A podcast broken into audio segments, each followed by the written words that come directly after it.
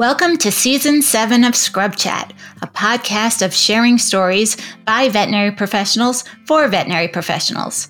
I'm your host, Dr. Kim Farina, a veterinarian and a writer, and I've worked in the animal healthcare industry. And prior to that, I was an MTV journalist and a radio personality. Yes, my career has taken me in lots of different directions. Speaking of directions, in each episode of Scrub Chat, I sit down and chat with a guest so they can share their different directions and journeys. We'll explore veterinary medicine and how it fits with other aspects of our lives. One last thing thank you, Zoetis. Zoetis has generously created these podcasts to help support the veterinary profession. Today's guest has been working in veterinary medicine for over 20 years. I want to introduce you to Liza Rudolph, a veterinary technician specialist in canine and feline clinical practice and small animal internal medicine.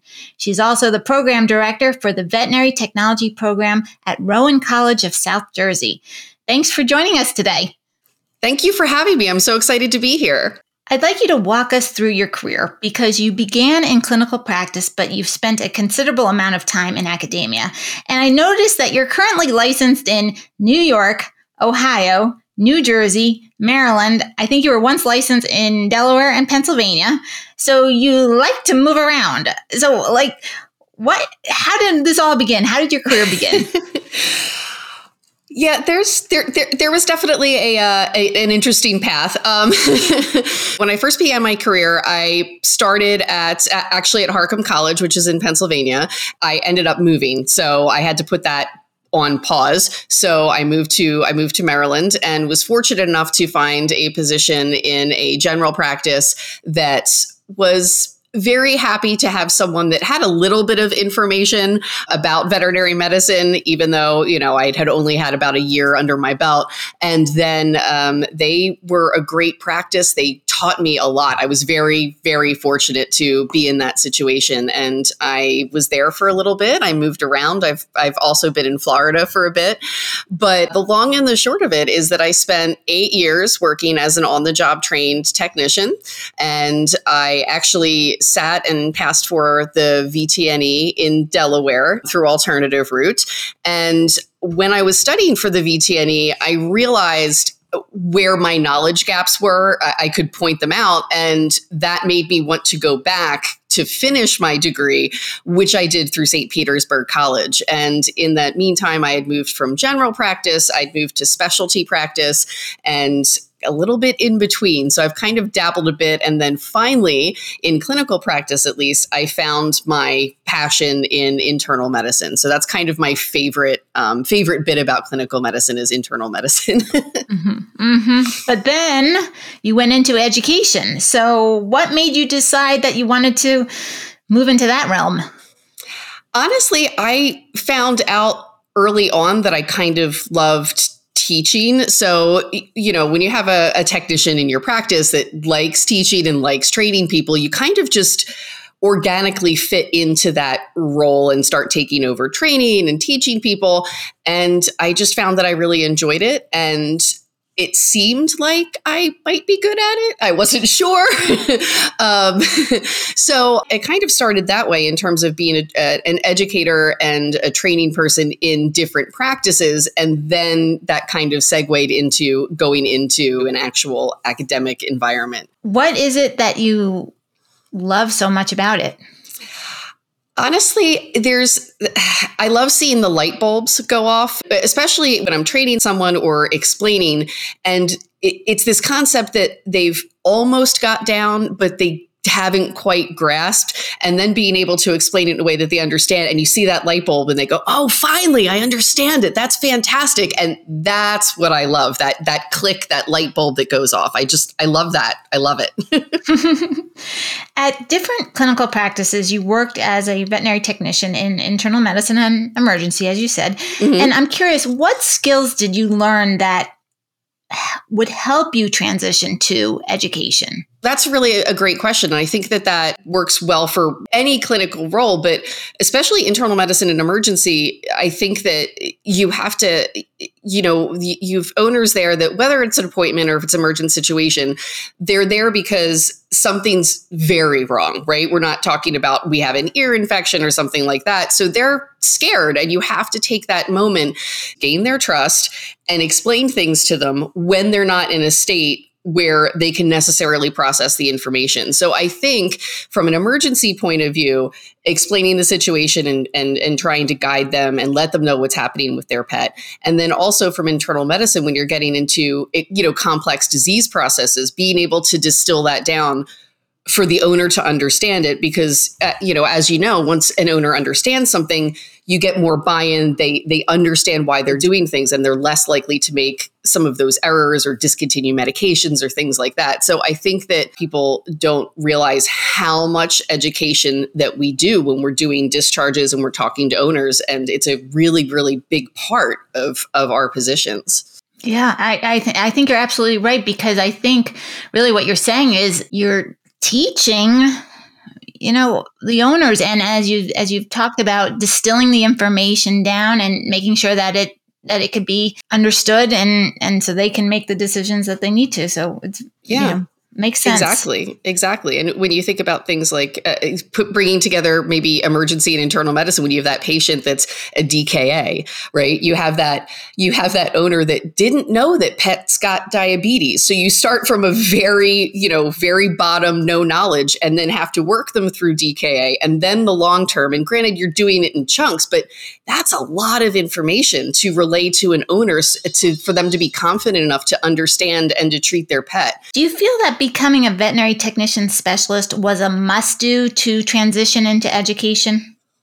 I, I, do not. Um, when I think of veterinary technician specialty, I mean there is a lot of knowledge involved with it, but it's a very it's a very narrow focus. So I think it's helpful in terms of yes, the the learning process, and it's helpful in terms of writing case reports and thinking very critically. But I personally don't think it's necessary. I think that for those technicians that are very focused on working in clinical practice and they love doing the things, and that's what lights them up, that's a great route for them to go because the return on it it's just fantastic. I mean, I can say that regardless of where my path has gone, that by becoming a veterinary technician specialist, I can say without a doubt that it has made me a better technician. And also by understanding and, you know, expanding my knowledge base, it's made it in- incredibly more rewarding when I'm working mm-hmm. on the floor. Yeah, mm-hmm. it's definitely from a clinical point of view, it's great. what makes it re- so rewarding? Honestly once you know it's it's being able to to plug all that information in once you find that thing that you're passionate about right, right? if you're a, a vts in anesthesia or emergency or internal medicine if you're going that route that's something that you're passionate about anyway because certainly you need the experience in that specialty but then once you have the experience you have to put together your packet and get your case logs and do all the other things. And you have to love this thing that you're doing or else it would be a terrible process because you have to have that passion for the thing right? And it, by doing that it kind of feeds that passion for whatever your specialty is and it really gives you a better idea of how we're caring for our patients, why we're doing the things we're doing. So I think it brings things up a level and engages you in a bit of a different way. And I've also found from the clinical practice point of view that once a practice has a veterinary technician specialist on board and you start seeing the skills list you see a lot of light bulbs go off in the practice in terms of the other staff members, leadership, veterinarians, and they're like, "Oh, wow, you you can do all these things? Yeah, I can do those." And then it improves utilization in the practice, and then other techs are like, "Hey, I didn't know I could do that. Yes, you can. Let's do it together." I love the VTS process because it's not it's about the individual growth, but it's and the patient care and raising the bar in the whole practice, all wrapped up in, in a bow. It's fantastic. Right, right you specialized in internal medicine and clinical practice, but mm-hmm. I'm curious, why didn't you specialize in emergency and critical care? Because you seem to love that part of veterinary medicine too. I do. I, I, love them both for very different reasons. I found for me that internal medicine was the sweet spot for me because, you know, I started my career in general practice and I loved general practice, right? You're there, you start seeing these these patients, they come back and you build these relationships with clients and their pets, and that's really rewarding. In emergency, you're not building that relationship, but you're seeing the cool things and you're saving lives, and that's a whole different kind of re- reward. For me, internal medicine was was kind of the combination of those. You're seeing the complex cases, you might see them through emergency, they might transfer to internal medicine, but you're still getting that relationship building because those owners are coming back. What the only thing that I would say that I disliked about emergency was the fact that sometimes you never knew what happened to that pet. You lost that case to follow up. Whereas on internal medicine, you saw them and you built that relationship. So I think that that was uh, the perfect blend for me between emergency and GP. Internal medicine was my sweet spot. so how do you how does a person find their sweet spot? Say you know they're they're at that point where they maybe want to specialize how do they decide what's that perfect place for them? It's hard and i think you know when i think about where where i started you know i started in general practice and then i moved to specialty and when i did that first i worked in the anesthesia department the surgery department. You have to kind of find your way and i think that's an important thing to for me to know when uh, developing this this veterinary technician program is that making sure that the techs can get that experience to at least have an idea of what is out there. I mean, I know that when I started tech school, I was 100% convinced I was going to be an equine tech. That's what I was doing. I have not laid hands on a horse in about 25 years. So, yeah, so I never thought I was going to be small animal, but that's where it took me. So, it's it's interesting how those paths you know, turn out in front of us. right, right. If a veterinary technician wanted to move from clinical practice to education, what advice would you give them?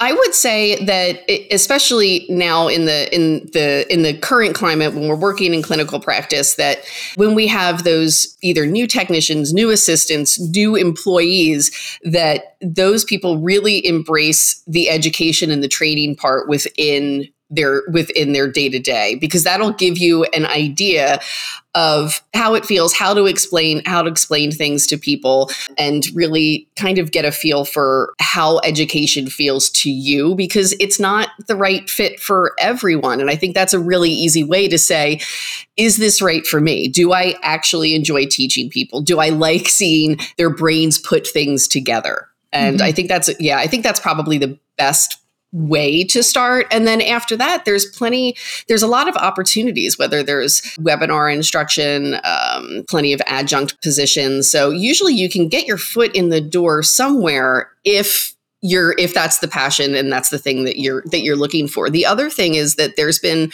a lot of talk as well uh, about uh, education and training coordinator roles in clinical practice where you know there's actually somebody and their entire job is to develop training protocols and education within the team. And having someone like that clinically is extraordinarily helpful so that everybody's on the same page and we're all practicing the same standard of practice. So if there is a middle spot for that, so if you really love clinical practice and you love teaching, you might be able to find a role like that in in your practice where you can do a little bit of both. Yeah, that's a great mm-hmm. idea. All right. So you were a webinar instructor for Penn Foster College in the veterinary technology program, and you continue yes. to work for the Veterinary Support Personnel Network, which is part of VIN in the realm of continuing education. And now you're leading the veterinary technology program at the new veterinary school in New Jersey. Yes. I'm curious if there's any life lessons you plan to incorporate into the curriculum. Like, what are they? Because I imagine, you know, are there things that you wish you knew when you were a student? That maybe you would put into what you're going to teach? What I have planned in the very, actually in the last semester, is what I'm calling a um, professional seminar and VTNE review. And uh, really, in addition to reviewing before the boards, which is obviously really important, as part of that class, we're also going to be uh, encompassing things like career building, resume building, how to interview, and then also things like compassion fatigue, self care, wellness, and that sort of thing. Because I don't think that, or at least in the past, hasn't been discussed as often in terms of giving people the tools. Because even though we all, all know this is an exceptionally rewarding career. It's not necessarily the easiest career. And if we have the tools to be able to continue in this profession, I think that's going to help a lot in terms of longevity and positive changes in mental health. So that's what I'm also trying to integrate. I think we often get caught up in the science and we kind of forget that there's a lot of interaction, there's a lot of compassion, and there's a lot of feelings that are actually involved in veterinary medicine. And we have to know how to deal with those in order to be the best veterinarians, technicians, assistants, what have you that we can be. Mm-hmm. How do you deal with the feelings, Liza? That's a that's a great question. Um, sometimes I honestly am not sure how to how to answer that. Sometimes when i you know i have to think about my day and process what happened.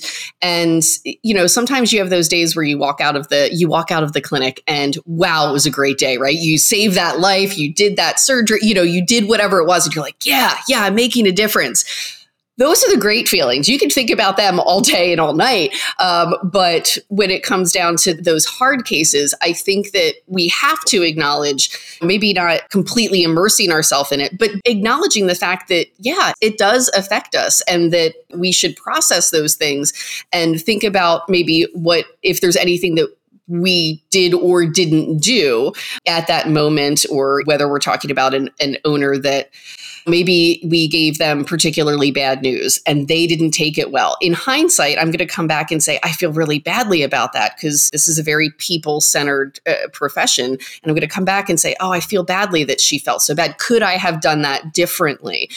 And if I could, then that's a learning point. But if I couldn't, I have to acknowledge that I did the best that I could. And that's all there is to it. I think we really need to embrace the fact that all we can do is our best every single day. And sometimes our best doesn't work out, and that's okay.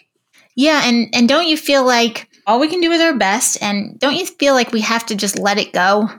Yes, and I think that that's I think that's really common in the industry, right? You come home and you think of that case, or you're driving home, and all of a sudden you realize I don't have the radio on. I'm so in my head. I'm just thinking about what happened today. And like I said, I think it's important to think about it and process it, but we also have to be able to say, okay, I thought about it and now I can put this aside and I can move on and now I go to my I go back to my actual life, right? Not my work life, my life life. So it, I think finding that balance is really difficult and I think that balance is very different for different people. But you're right, being able to put it aside and make work work even though I do think that vet med is a is a vocation, it's a calling, but it's still work, work. right? Yes. right. Right. So being able to put that just aside so that you can sit down and have you know a nice dinner with your family or w- whatever that thing is so that you're not in your head i think that's really important yeah Let's talk about career building. I imagine our listeners are wondering how you landed this exciting job at a new vet school. How important is networking or whatever else it takes to land this fabulous position? Uh, I will say that um, unfortunately, networking is very important. Um, and I say that because putting yourself out there and making those connections sometimes can feel awkward or it can feel weird. For me, you know, I've been lecturing at various conferences for many years and uh, the reason that I got tapped or uh, w- that someone reached out to me was because they saw me lecturing and doing a technician panel at one of the national conferences. And whatever, I don't know what I said or what I did, but whatever I did stuck with this person so that when the opportunity came up, they reached directly out to me. So there is something, the networking is important, but it, it's hard because it feels weird because it feels like you're marketing yourself or you're like, hey, look at me, I'm the best. But you know, we, we got to do what we got to do. right. Right. Do you recommend continuing to stay in clinical practice too? Because you continue working as a relief veterinarian for MedVet medical and cancer centers for pets. You're like, why is it important? As far as working in clinical practice and also in academia, I think it's important because I feel that the that the medicine moves so fast that when I've taken breaks uh, in in the past for whatever reason, um, within about six months, I felt like all these new drugs came out that I had no idea what they were. I mean, we're not even talking about flea and tick. That we're talking about all of the products that that are there.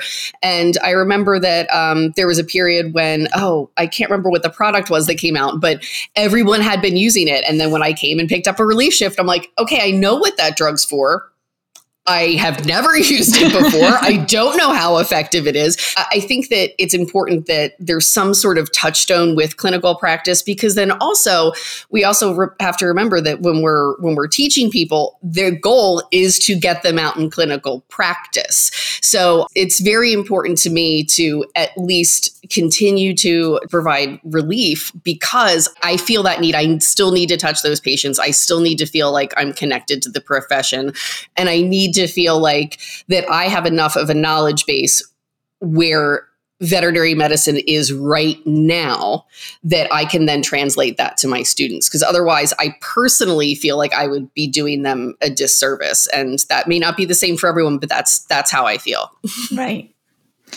Well, we're just about out of time. I have time for one last question, which is I want to go back to the networking. And we both, and you said, you know, unfortunately, yeah, the network. So, how does someone you know, even just stick their toe in the water of doing that. It's oh, it, it's it is it's hard, right? It's hard and it's awkward. Um, honestly, if you have if you have a buddy, a networking buddy, it's so much easier for you to have to to approach someone or you know, if you have someone next to you, you feel like you have that backup. The other thing is that someone that can make those introductions, right? So it can be intimidating when you're in a group of people, but let's say you're, you know, in an exhibit hall and you're with your friend and your friend's like, "Oh, there's that person. You should really make you should really talk to them. Let me introduce you." Grab onto that and take it, right? so I usually I I like to to be a little i don't know i'll say subtle. I like subtle networking. That's my preference. Um, but i'm i'm a little bit of an introvert in that way. So yeah but i do think it's really it's really important. A lot of the other thing is that a lot of the connections that i've made not i mean yes professionally but i have made some of the most uh, profound uh, uh, connections and friendships from people that I've met through networking that I never thought that that we would be best friends across the country but we we are. So it's not just the it's not just networking. I mean the relationships that you've built and there's a lot of them out there that mean so very much to me and i'm thankful that i had that opportunity to meet those people because now they're a big part of my life. Right. It's not just hey how can i get my next job? It's like you're really exactly. making connections Exactly. And that's the thing is you need to get out of that headspace of like, oh, I'm networking, let me get a job. You know, it's no, it's making connections with people. And I think that's if you think about it more like that, it's much easier to handle because you don't feel like you're, I don't know, you you don't feel like you're marketing or selling a product. You're not selling you. You're just making a connection, and then you can take it from there. yeah, that's great. Well, thank you so much for taking uh, some time to talk to us today. Of course, it was my pleasure. This was so much fun. this wraps up another episode of Scrub Chat, a podcast of sharing stories by veterinary professionals for veterinary professionals. If you have any questions or comments, please email us at scrubchat at zoetis.com. And please don't forget to share and review this podcast so that we can produce more in the future. We are grateful to Zoetis for the support. I'm Kim Farina. I'll meet you back here next time. This is Scrub Chat.